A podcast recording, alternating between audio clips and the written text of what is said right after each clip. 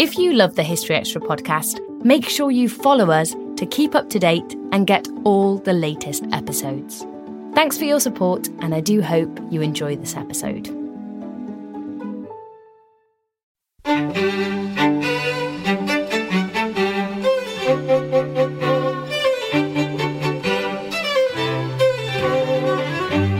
Hello, and welcome to the History Extra podcast from BBC History Magazine and BBC History Revealed.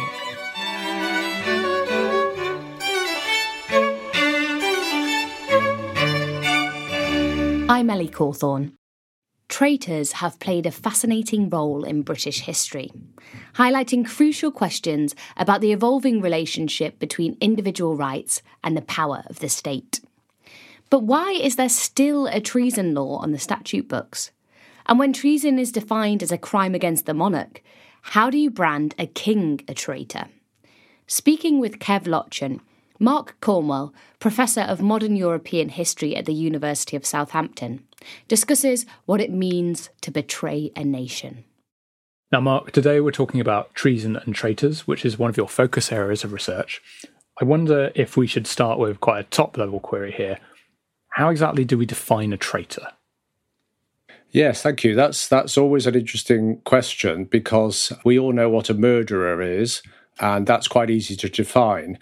But a traitor is much more difficult to define, and I would say it's an individual who is plotting or carrying out a activity against the state in a very dangerous way. Could be uh, plotting against a regime, could actually be plotting against the community really in a fundamental way to bring it down or that's how it's that's how it's perceived by those who prosecute traitors uh, which is the state essentially. But it's it's it's always difficult because we see you know you can define treason in law.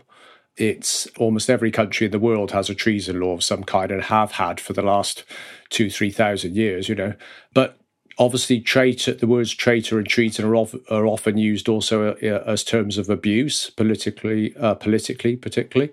So there's a bit of a difference there. Um, you know people use the word traitor in a very casual way meaning somebody who's disloyal should be one of us and has broken that allegiance. But I really almost prefer to be quite specific in thinking about it, uh, uh, treason as defined in law, because it's much easier to pin down there. Although, having said that, it's also quite vague in law as well. You know, the the, the research I've done on this, um, which um, runs through the centuries, and I teach about this topic. Um, we're always having to think, rethink actually what treason means uh, in different centuries, really. We're going to come back to some of those examples and your research later on, but you did mention something interesting there where treason can be quite vague. And I wonder, could we extrapolate a bit on what treason has meant at different times through history. Okay. I think treason is a fascinating topic because it does have a thread which is the same throughout the centuries, which is, as I've said, it's trying to uh, individuals who are trying to, who are betraying the state or betraying the regime in some way. But it's also particular to each um, century, certainly. So by studying it, actually, we we learn a lot about the existing regime in a particular century. Try and think of a few examples here. I mean, I think the, the type of treason we have in early modern Britain, where treason was defined very much against uh, as an act against the monarch, that's very different to the kind of treason we see in the 20th century, which is essentially tends to be about betraying state secrets. I mean, it's become much more bound up with espionage. English law, and I'm saying English treason law because the key English treason law is the law of 1351, which is still on the statute books, very interestingly, and then covered Britain when England and Scotland linked up, covered Britain as well. But that is that's always rather different to treason in other parts of the world, which is usually a bit kind of uh, more more focused on trying to bring down the regime or or threats to the state from outside outside essentially. So um, yeah, I mean treason treason means different things in different states, in different countries. It also evolved has evolved through the centuries and it actually tells us quite a lot about the nature of um, uh, who's in control of the state, I suppose. You know, if, it, if it's an autocrat, if it's a monarch, if it's a dictator, um, treason is handled in a rather different way to, let's say, in a democratic society uh, where there's a um, different relationship between the state and the uh, the community of the individuals. Yeah, yeah, it's a fascinating kind of history there. And one thing you mentioned was uh, the evolution of that term through time. And so a little while back, you wrote a piece on treason for BBC History magazine, which um, listeners will be able to read on History Extra once this podcast is out. Um, but it lines up my next question quite neatly. And my next question is what can the span of treason trials through history tell us a bit about the evolution between uh, the relationship between individual rights and the state that is prosecuting these cases? I think it tells you about the well, as I've said, it tells you about the the relationship between the regime running a state and people in the community. Um, and we see a definite shift in how treason is interpreted after the French Revolution from the 1790s, because obviously we've got more rights given to individuals. Sovereign rights are given to the people rather than resting just the uh, with the monarch or with the uh, the government. So the government from the many governments, not all, of course, but many governments from the time of the Rev- uh, French Revolution had to rethink what treason meant. And you see a shift there to treason being defined as a crime often against the state or against the kind of state community rather than just against the monarch. So I think uh, you know, if you look at actually, if you look at most treason cases or treason trials before the 18th century, it's almost always bound up with treason against the monarch or against whoever's in control of the, you know, usually often an individual. And we could go right back there to, let's say, the Roman Empire, where treason became very arbitrarily prosecuted under the Roman emperors. It was really what the Roman emperor decided was treason. And some of that continues certainly through the centuries. And when we get to the British early modern period, uh, under the Tudors and the Stuarts, uh, the Tudors is a very good example. You've got a lot of cases of treason there. It tells you a lot about the way that Tudor monarchs like Henry VIII and Elizabeth I really saw traitors around them who had to be dealt with and they introduced a vast number of new treason laws, actually, the Tudors, to deal with particular threats to their power. So that's a very different case than, let's say, going a few centuries further, you know, further into the 19th century, where uh, you don't get Queen Victoria kind of laying down uh, uh, new treason laws. And actually, yeah, you don't get much use of treason law actually in Britain from the 19th century. There are there are some notorious cases in the 20th century, but on the whole, Britain, I would say, evolved from using treason law to, by the 19th 20th century, using other laws to deal with security threats. Really, but I mean that's the that's the British case. But you could kind of you know you could look at many other cases around the world which would be very different. Other other other countries, yeah. Could we pick up on the laws a bit more? Because I, I realised earlier you said the 1351 Treason Act was still on the statute book. Yes. So is that still an active part of law? And you mentioned some other Tudor cases where they introduced kind of subsidiary laws. Is this are these all still live bits of um, legislature? No, most. I mean, all all the Tudor laws were brought in for particular cases. There's uh, Henry VIII brought in a special treason act or treason law in 1534, which was very linked to those who were maliciously talking about his marriage to Anne Boleyn. That's a very particular case. Um, Elizabeth I, in the late 16th century, she brings in special laws because of the threat of Catholic priests and the fact that she'd been excommunicated by the Pope. So those laws died with the uh, death of that monarch, actually. But it's a very useful thing to note that I would say generally, if a state finds um, that traitors are difficult to prosecute under its own treason law, one way to deal with this is to bring in other laws, uh, other treason laws. And that's what the Tudors do. They bring in 68 new laws Another way of dealing with this would be to manipulate the existing law, which I could certainly talk a little bit about. But the 1351 Act yeah, that's incredible. That's been that that that's continuous. That's from 1351 up to the present day. It's still there. The only, I suppose, one of the major uh, things that happened was that 1998, the government of Tony Blair uh, removed the death penalty from the 1351 Act, but there's no way that that law would ever be used now because it's so archaic and lawyers I think hate it because it's so vague. It's very hard to kind of use in any meaningful sense, but it hasn't been removed. It's still there. There are so many things I'd like to pick up on there. I mean, I'm kind of flabbergasted when he said there were 68 new laws under the Tudors alone.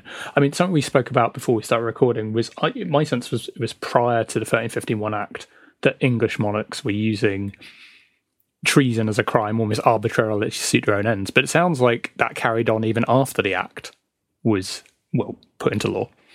Yeah, it does because although the 1351 Act that was supposed to uh, you know, as far as we know from what, what we know of the, the introduction of that law, it was supposed to be the barons uh, trying to limit the power of the king, in this case, Edward III, uh, because of the way traitors were just being kind of labeled as such by the monarch, really, and it was very arbitrary. A, a lot of that was, you know, if you look at previous monarchs, I think a lot of that came in with Edward I. He had actually, around 1300, he had actually uh, really all started to declare what was treason. But yes, after after that, um, it was supposed to limit the powers of the monarch. But by the time we get to the Tudors, yeah, who are very very powerful monarchs, who certainly it tells us a lot about the Tudor era, era that it's a, a period of great insecurity for the monarchs. They feel threatened on the throne.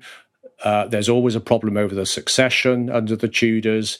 Um, so traitors are to be looked for or watched, looked out for, essentially. And certainly, yeah, the um, Henry VIII, uh, particularly Henry VIII and Elizabeth I, certainly found ways to bring in new laws, and you could say were acting in a pretty arbitrary way. In that way, they were bringing in laws to meet new security threats one of the ways that they could actually deal with traitors was simply to get a what was called an act of attainder passed in Parliament. That you could say is a completely arbitrary piece of work in that what it means is that uh, the king just tells or the queen just tells parliament to pass a law which declares an individual to be a traitor. And certainly one thing that comes up in a number of period dramas and historical novels that someone is attainted. Can you just tell us what that means for the individual? What it means for the individual is that re- well really they're completely it's a way of actually also making sure that the individual isn't put on trial.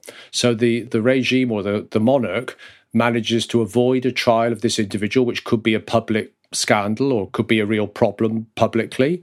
Instead, it's almost you know you've um, you've secretly just got this person labelled as a traitor. Actually, another good example is Thomas Cromwell in 1540. He he was offered no trial. He was just uh, they just passed an act of attainder, and um, he was declared a traitor, taken off and executed there's always an element of this. Or usually with, uh, with acts of attainder, it meant that your your property was completely confiscated, and that of the heirs of the of the traitor. So, uh, and that was quite normal with treason cases through the centuries. That the traitor had their property confiscated as well. They were supposed to be almost wiped off the face of the earth.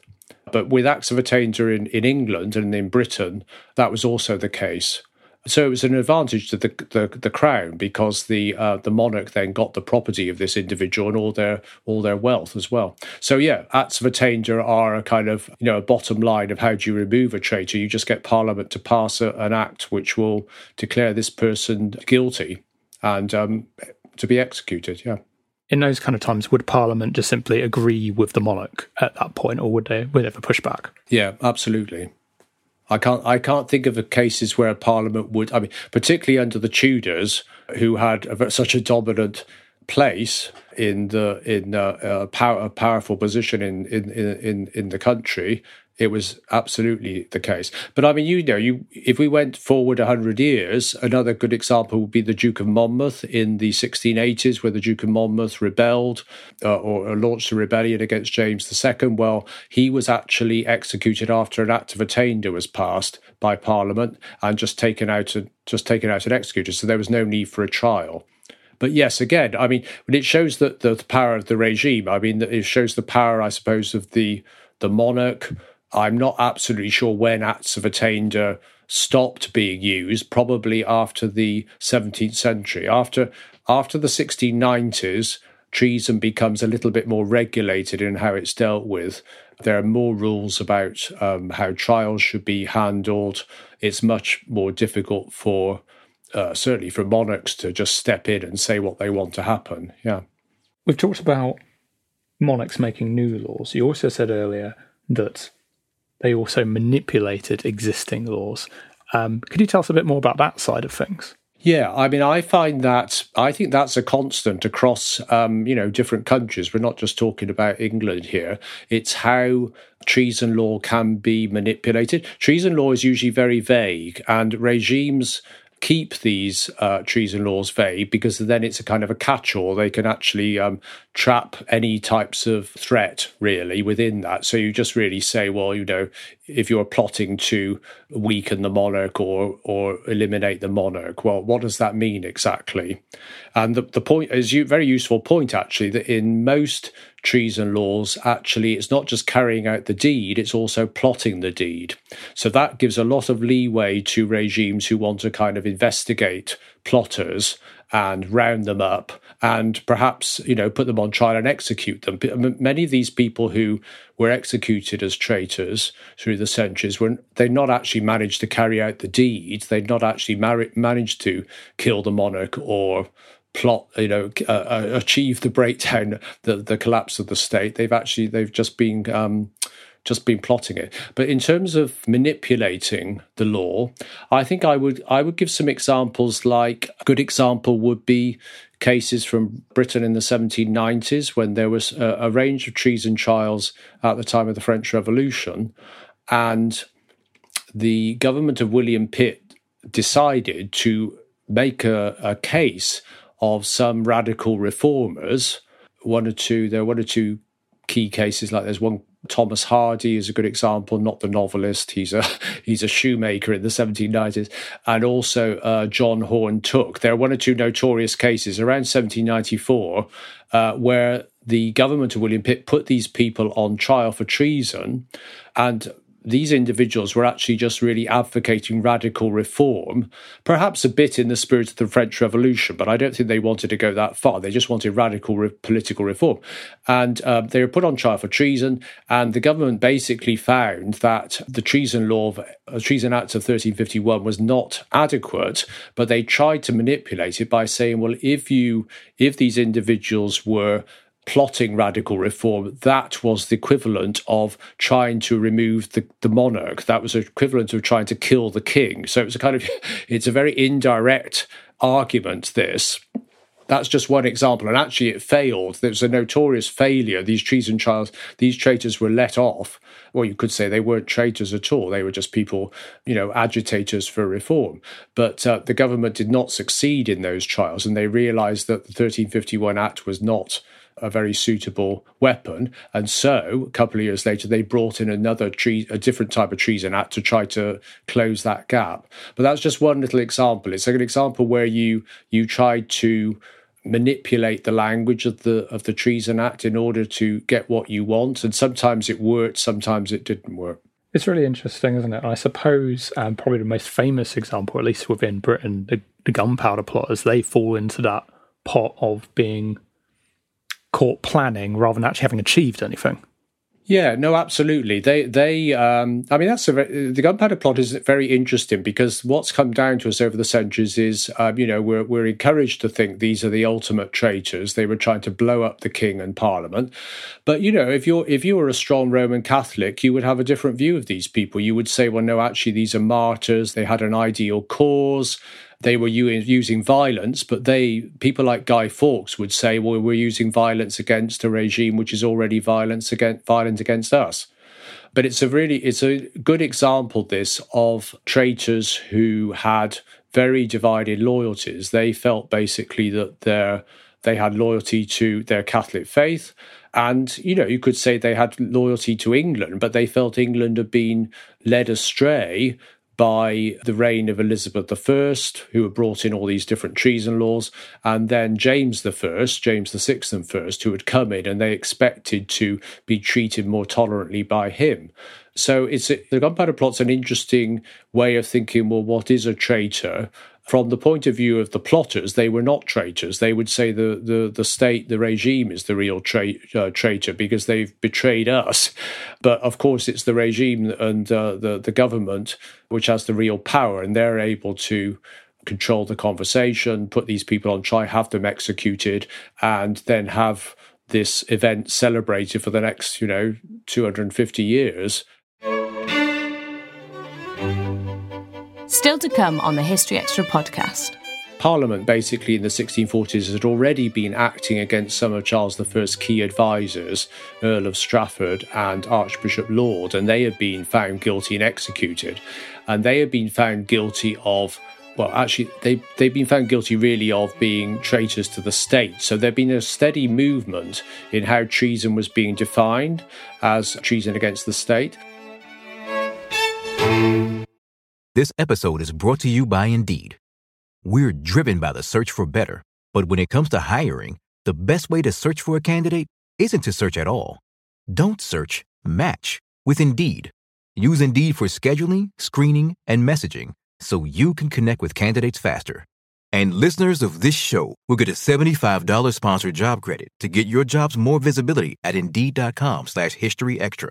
Just go to Indeed.com slash History Extra right now and support our show by saying you heard about Indeed on this podcast. Terms and conditions apply. Need to hire? You need Indeed. We don't always realize just how much our negative thoughts and experiences stick with us and weigh us down you may find your brain constantly running through a highlight reel of bad moments. That comment your friend made last week that hurt your feelings, that frustrating thing your mum does, or that silly thing you said in a meeting. Maybe it's time to get it all off your chest, whether it's a tiny annoyance or something much bigger. Talking about it can give you some relief and lead you to a potential solution. That's where therapy comes in. It's a safe space to share whatever's weighing you down and learn to process it so your internal highlight reel can focus on the good stuff. And BetterHelp offers affordable online therapy on a schedule that works for you. Connect with a licensed therapist by text, phone, or video call. Start the process in minutes and switch therapists anytime. Let it out with BetterHelp. Visit betterhelp.com slash historyextra today to get 10% off your first month. That's betterhelp, H-E-L-P dot com slash historyextra. I'm, I'm glad you mentioned divided loyalties because that was another avenue I wanted to explore. Is that another evolution of, um, I suppose, the, the kind of crimes that crimes and in inverted commas that we're talking about here? They seem to evolve, at least in my mind, from people directly wanting to challenge for the throne and remove kind of kings versus just instigate a more gentle, if still quite drastic, social change. Is that a kind of fair trajectory to think about? There's a, there's a huge range of reasons, of course, why individuals might be accused of treason or why they might act in a particular way. And some of them are idealists, like the gunpowder plotters. Uh, you could put in that category people like Roger Casement, the Irish nationalist in 1916. Others are really don't have any idealism. They're really just out, they're ambitious and uh, they're out for political power. There are certainly a lot of cases like that. Then you have traitors who are completely mercenary, who are really just in it for the money and uh, what they can get out of it by perhaps betraying the state abroad and getting paid for that. I mean, I, there, there, are numerous examples like that. So, um, but the point is, I suppose, that from the point of view of the state or treason law or the, the government, uh, these will all be seen in the same category. They'll all be seen as a major danger to the regime or a danger to the country. Uh, it doesn't really matter whether they're idealists or not. And I think many, many, in many treason trials, you find the the prosecutors really don't want to dwell on the fact that these traitors might might have ideals. Yeah, that's an interesting point you make there about the whatever the kind of ideology, it's always a threat to the regime.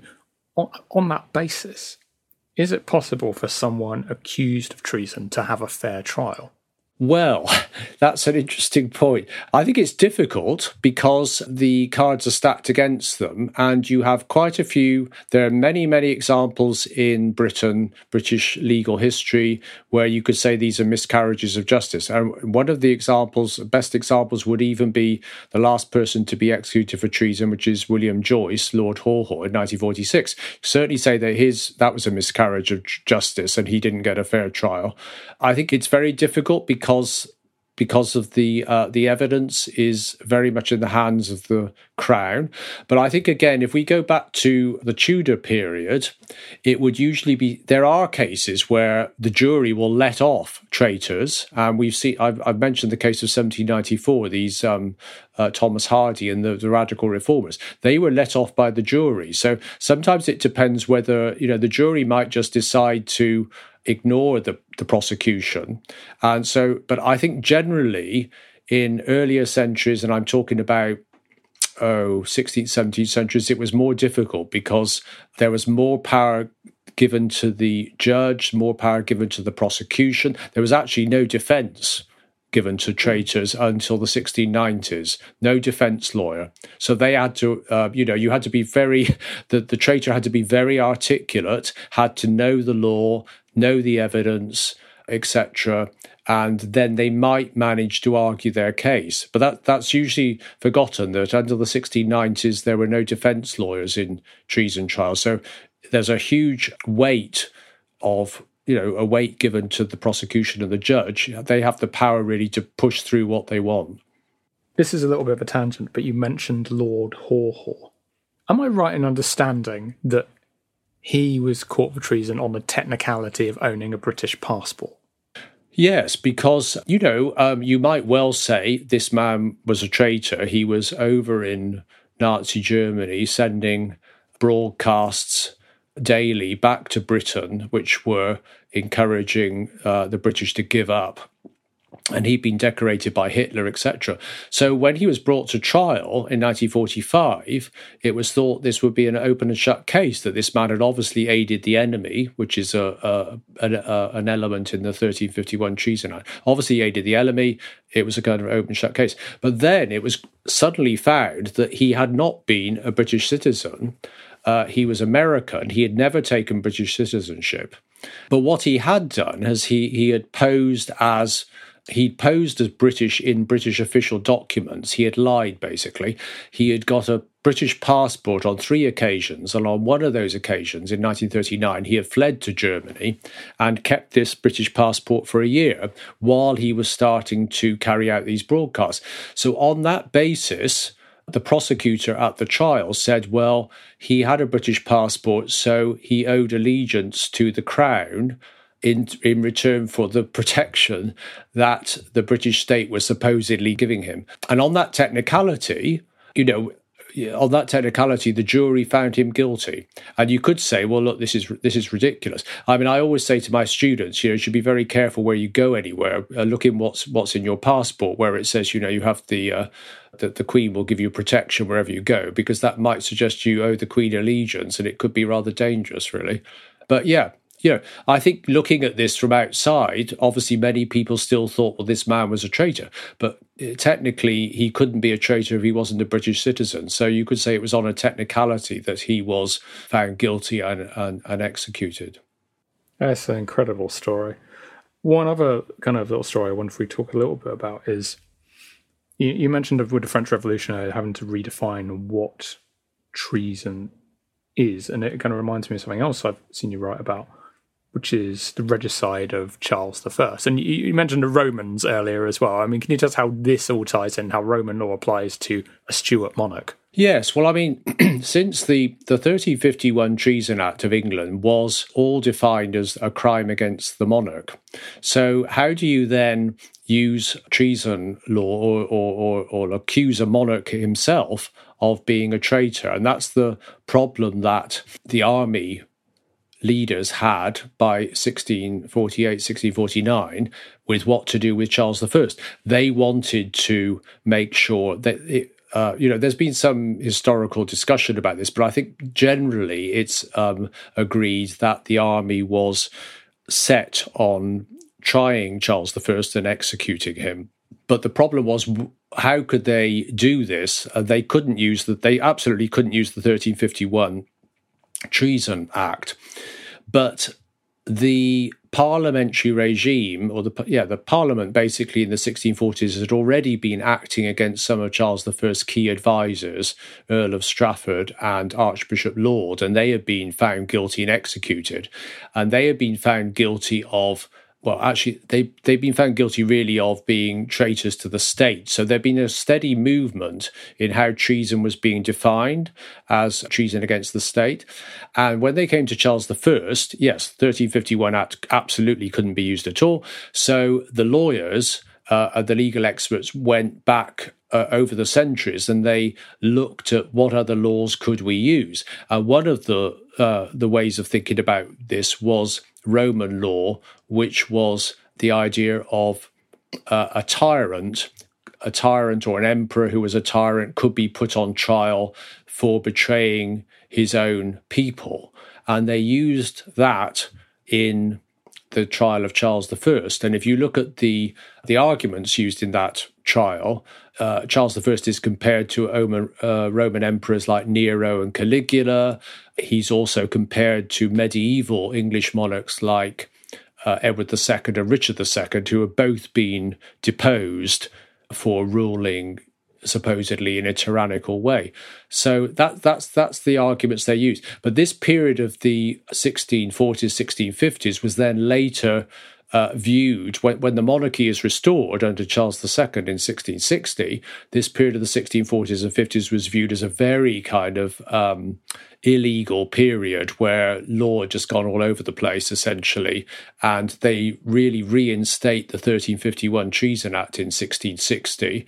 And it's a bit ironic. They use that then, of course, to deal with the regicides and put these people on trial and execute them. Those those who had executed or uh, those who had brought Charles I to his death they then put on trial in 1660 and and have them executed. So it's an interesting kind of it's an interesting interlude we might say the 1640s and 50s in a kind of illegal period uh, from some points of view. But what it does show is that there's a gradual move in treason law there to treason being defined not just against the monarch, certainly not in 1649, but also against um, against the state or against the, the wider community. And that thread will be picked up again in the 18th century, where treason will gradually become more a case of threatening threatening all of us, you know, threatening the people who live in the country, not just threatening the, the monarch or threatening the, the regime. Well, actually, that segues very neatly into something else I wanted to ask you, which was what you thought the worst punishment for a traitor was. Because a lot of these trials seem to end in one way execution. Um, in my mind, I associate treason with being hanged and drawn and quartered, but that's very much medieval and England and only men. Um, so I just wondered what your perspective on that was. I think hanging, drawing, and quartering particularly came in in the 1200s in England, and that is a particularly grisly punishment. It's supposed to be the worst type of punishment, and there is a particular reason. There's a sim- symbolism about this, about you are hanged so that you will be left up in the air. You're not near the earth. You're not near God, you're left in kind of limbo. Then you're brought down and you're castrated and your innards are taken out, which is the drawing part of it. That is supposed to be because, you know, you shouldn't be allowed to procreate. I think it'd be a bit, bit hard to work out how you could procreate after this anyway. But um, and then uh, and then you are quartered. So your your body is you know split in four and and, and sent in different directions uh, possibly to different parts of the kingdom. But the whole point of the, there's a symbolism about the hanging drawing and quarter. It's not just supposed to be grisly. It's supposed to be a lesson to people looking on about the fate of the traitor that the traitor must be exterminated from any any signs of this individual must be removed from the earth. Hence their property will also be confiscated. You know they're going to be wiped off. They're, they're wiped off the face of the earth essentially. That was though was essentially a punishment for ordinary people. That would be if you were more of a commoner. Let's say from about 1200 i think the last incidence of that is in the 18th century. That's the last hanging, a drawing, a quartering. If you were of the nobility, that's a good example would be something like Anne Boleyn or Catherine Howard, uh, wife of Henry VIII, or Duke of Monmouth, Earl of Strafford in the 1640s, Archbishop Laud in the 1640s, all of these individuals who were kind of, you know, more of upper, upper class society, clearly, they did not have to suffer that. They would um, have the privilege of being executed with an axe, you know, beheaded, or in Anne Boleyn's case, given special privilege of, you know, having a sword brought over from France to execute her. And even with hanging, drawing, and quartering, that was, as you said, that was for men, whereas it was burning for women. Uh, that was the usual uh, mode of execution. But you know, there are always there are always exceptions to this. Alice Lisle, unusual in being a woman who was tried and executed for treason uh, in Winchester, and she was um, she was beheaded in the end. I mean, she, it was supposed to be she was burnt. She was supposed to be burnt at the stake, but kind of um, she was given the uh, you know the the the the, sl- the lighter option of being beheaded. And you know, by the 19th century, we've got far more humane methods of execution. In England, it would be hanging. In Britain, it would be hanging. And this would be similar. This is similar, really, around the world, I would say. I think, I mean, most of my research has been about, or my, my writing is on the Habsburg Empire in the 19th and early 20th centuries. By the 19th, 20th centuries, uh, the, the, the form of execution for traitors is hanging because that's felt to be really disreputable to be hanged. Uh, a, a, noble way of being executed is to be shot. But uh, before the 19th century. We've got a similar methods of execution in Austria. We've got um, quartering for men. Uh, I think it's beheading for women. But I think I um, I think you could find other countries where the most grisly methods are used simply because an example has to be set that this is the worst crime possible and it deserves the worst kind of punishment. We will chat about your research on Habsburg in a moment. One question I, I came to my head before that is you mentioned hanging, drawing, quartering. Um, that one uh, kind of purpose is to wipe that person from the earth was the expression used. Now, when we were uh, chatting in the pre-recording preamble, one one name you said hadn't been wiped from the earth at all, not through hanging, drawing, and quartering, was Quisling, and I hadn't heard of Quisling. But you assured me this is someone who anyone over the age of forty would know about instantly. What's this person's story? Well, Quisling is a really fascinating case. I think, I mean, I may be wrong. It may be everyone over the age of 50, but I think if you're over the age of 50, you know what Quisling is, that Quisling became syn- synonymous with the word traitor. And we're dealing here with the Norwegian leader who took over power in Norway in 1940 during the Nazi invasion of Norway and basically was a collaborator with Nazi Germany.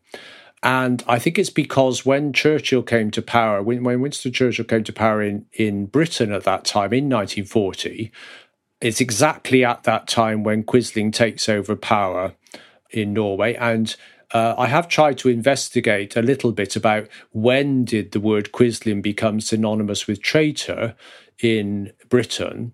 It's around 1940 41 and it's through i think it's through speeches of churchill because churchill talks about there are all these quislings hanging around in europe who are collaborating with um, with hitler. And again if you go to the archives in london you could do a kind of search online and you find actually that quisling is mentioned as you know quislings around in Europe. They don't mean the one in Norway. They mean just you know, anyone who's collaborating closely with with Hitler at that time. So Quisling, though, um, you know, he he was really, you could say, very much a puppet of the Nazis in Norway. But of course, it's a very t- he was slightly he's a slightly mad individual. I mean, he basically had a very small following in Norway, and at the end of the war, when he was put on trial for treason, he tried to argue that he had seen the best solution for Norway, and you know, he tried to keep Norway out of the grasp of the Nazis, and he'd done all he could to work for Norwegian interests. This didn't go down well at all. You know, it was thought that, know, he, he tried to pretend he was a real idealist uh, on behalf of Norway. And I think he, he possibly was in his own mind, but basically, yeah, he was he was found guilty and he was he was executed. And I've had some students doing little projects about Quisling, and they were in touch with Norwegian historians, and Norwegian historians told them that basically Quisling has not been rehabilitated at all. He is still viewed as you know the lowest of the low in terms of traitors to Norway, which is rather different to many other traitors. You know, m- many of the other ones we've talked about, you could say were rehabilitated after their deaths uh, in different ways, or their reputation has been reevaluated. But I think with the case of Quisling, it's pretty hard to reevaluate somebody who just seemed to kind of seize power and then collaborate with Nazi Germany, you know, including sending lots of Jews to their deaths. Who was it from history you're thinking of there when you're saying they've been rehabilitated by the passing of time? I mean, if you think of somebody like Anne Boleyn or um, you know some cases like that or thomas cromwell uh, were we know that these were trumped many of these were trumped up charges really i mean anne boleyn possibly was guilty i don't know but you know thomas cromwell that was a completely trumped up charge but other cases i think well we mentioned the gunpowder plotters. They've always had a a standing uh, among uh, Roman Catholics that they had done the right thing. Somebody like Quisling, it's pretty hard to reevaluate. I mean, they they have a kind of mad idealism, and you could say, well, in his own mind, he thought he was doing the right thing. But you know, that's treason. Treason inevitably makes us think in kind of moral terms. I would say almost every case has some kind of moral element to it. So you are you you find yourself being drawn to think, well, you know, is this person on the side of right or wrong?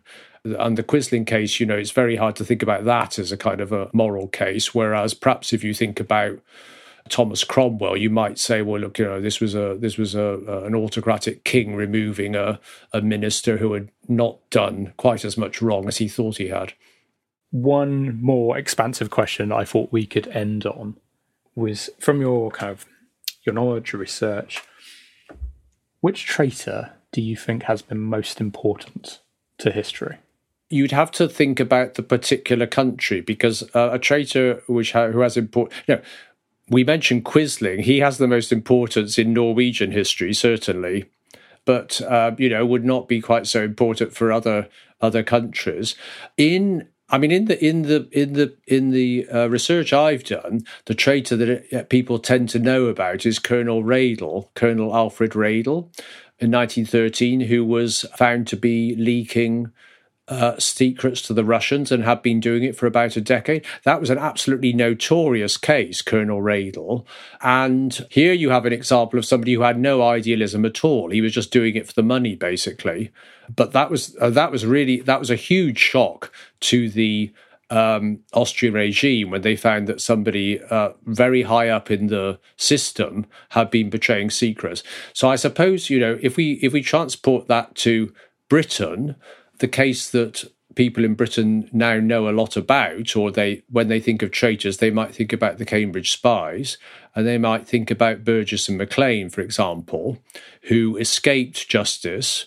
They were obviously traitors under ter- in, in terms of you know betraying the British state, betraying secrets on a regular basis, and they had been very high up in the system. So they were they were double agents. You know they'd been very high up in the in the state system, uh, and perhaps um, they're notorious, perhaps even more so because they were never caught. They managed to escape. So we might say they have a particular importance because they certainly sent a lot of people to their deaths by by the damage they did. But I think you know, the question of which traitor is more important, you, you would have to. It is a good example of th- you have to think about each period of history um, has its own take on this, really. That was Mark Cornwell, Professor of Modern European History at the University of Southampton. Earlier this year, Mark wrote a feature on 10 high profile treason cases, which appeared in BBC History magazine. It's available to read online now at historyextra.com forward slash treason. Thanks for listening. This podcast was produced by Brittany Colley.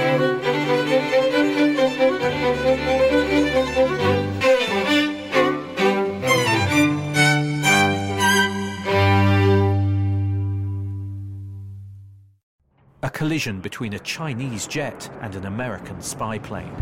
He came and rammed into our left wing. With relations increasingly strained, what are the chances of things spinning out of control? The Western world was asleep.